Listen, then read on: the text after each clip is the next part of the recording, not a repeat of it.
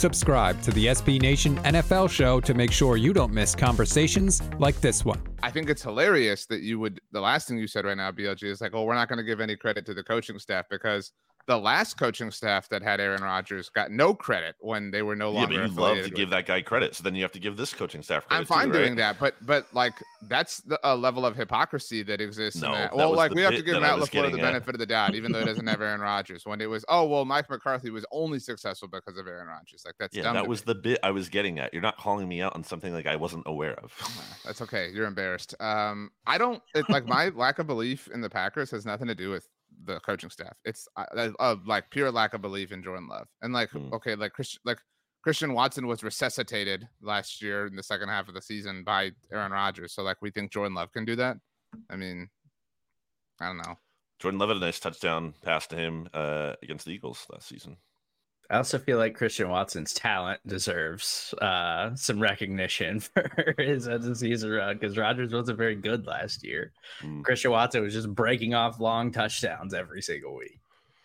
Yeah, I guess. I like that question. What do you mean though? He was? No, I meant like on the Packers in general. Like, you know, but like color me skeptical. You know, I'm just like this is going to be an interesting season for the Packers, because like when do they bottom out? Like never, you know what I mean? Like they could truly like when have, because I don't know that we reached a consensus that they're the most likely team to finish last in the NFC North. But when has that ever been a consensus in any room ever in the world in the last 35 years? Other than, the only bad seasons they've had really are like Rodgers getting hurt. Right. But that wouldn't have been a discussion point at the beginning of those seasons. Right. But I'm just saying, when's the last time they picked like high in the draft? Because I mean, this past year they were at 13.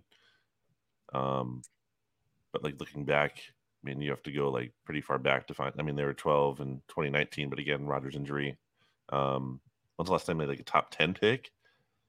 I'm looking all the way back here. That wasn't traded for, because they had the Saints pick right that 1 year. They had number 9 in 2009, but yeah, was that a trade or? Point being, it doesn't happen very often. And well, 2009 was after the first Rodgers year, and I don't think they made the playoffs in 2008, so that tracks. They were kind of bad that year, right? Like Rodgers was really good, but the overall team was bad, and so they won a lot of games. And then they started their run, and because that 09 year was the that crazy Packers Cardinals playoff game, the Rodgers Kurt Warner duel or whatever. That was really funny. And then the next year they won the Super Bowl. So, wow. Where did they win that Super Bowl? What was your question? Where did they win that Super Bowl? It was called Cowboy Stadium at the time. It's called AT&T Stadium now. So I don't know. Is that supposed to be like a dig? No. How many Super Bowls have been played at the link? None, because it sucks. You can hear the rest of this conversation by subscribing to the SB Nation NFL show wherever you get your podcasts.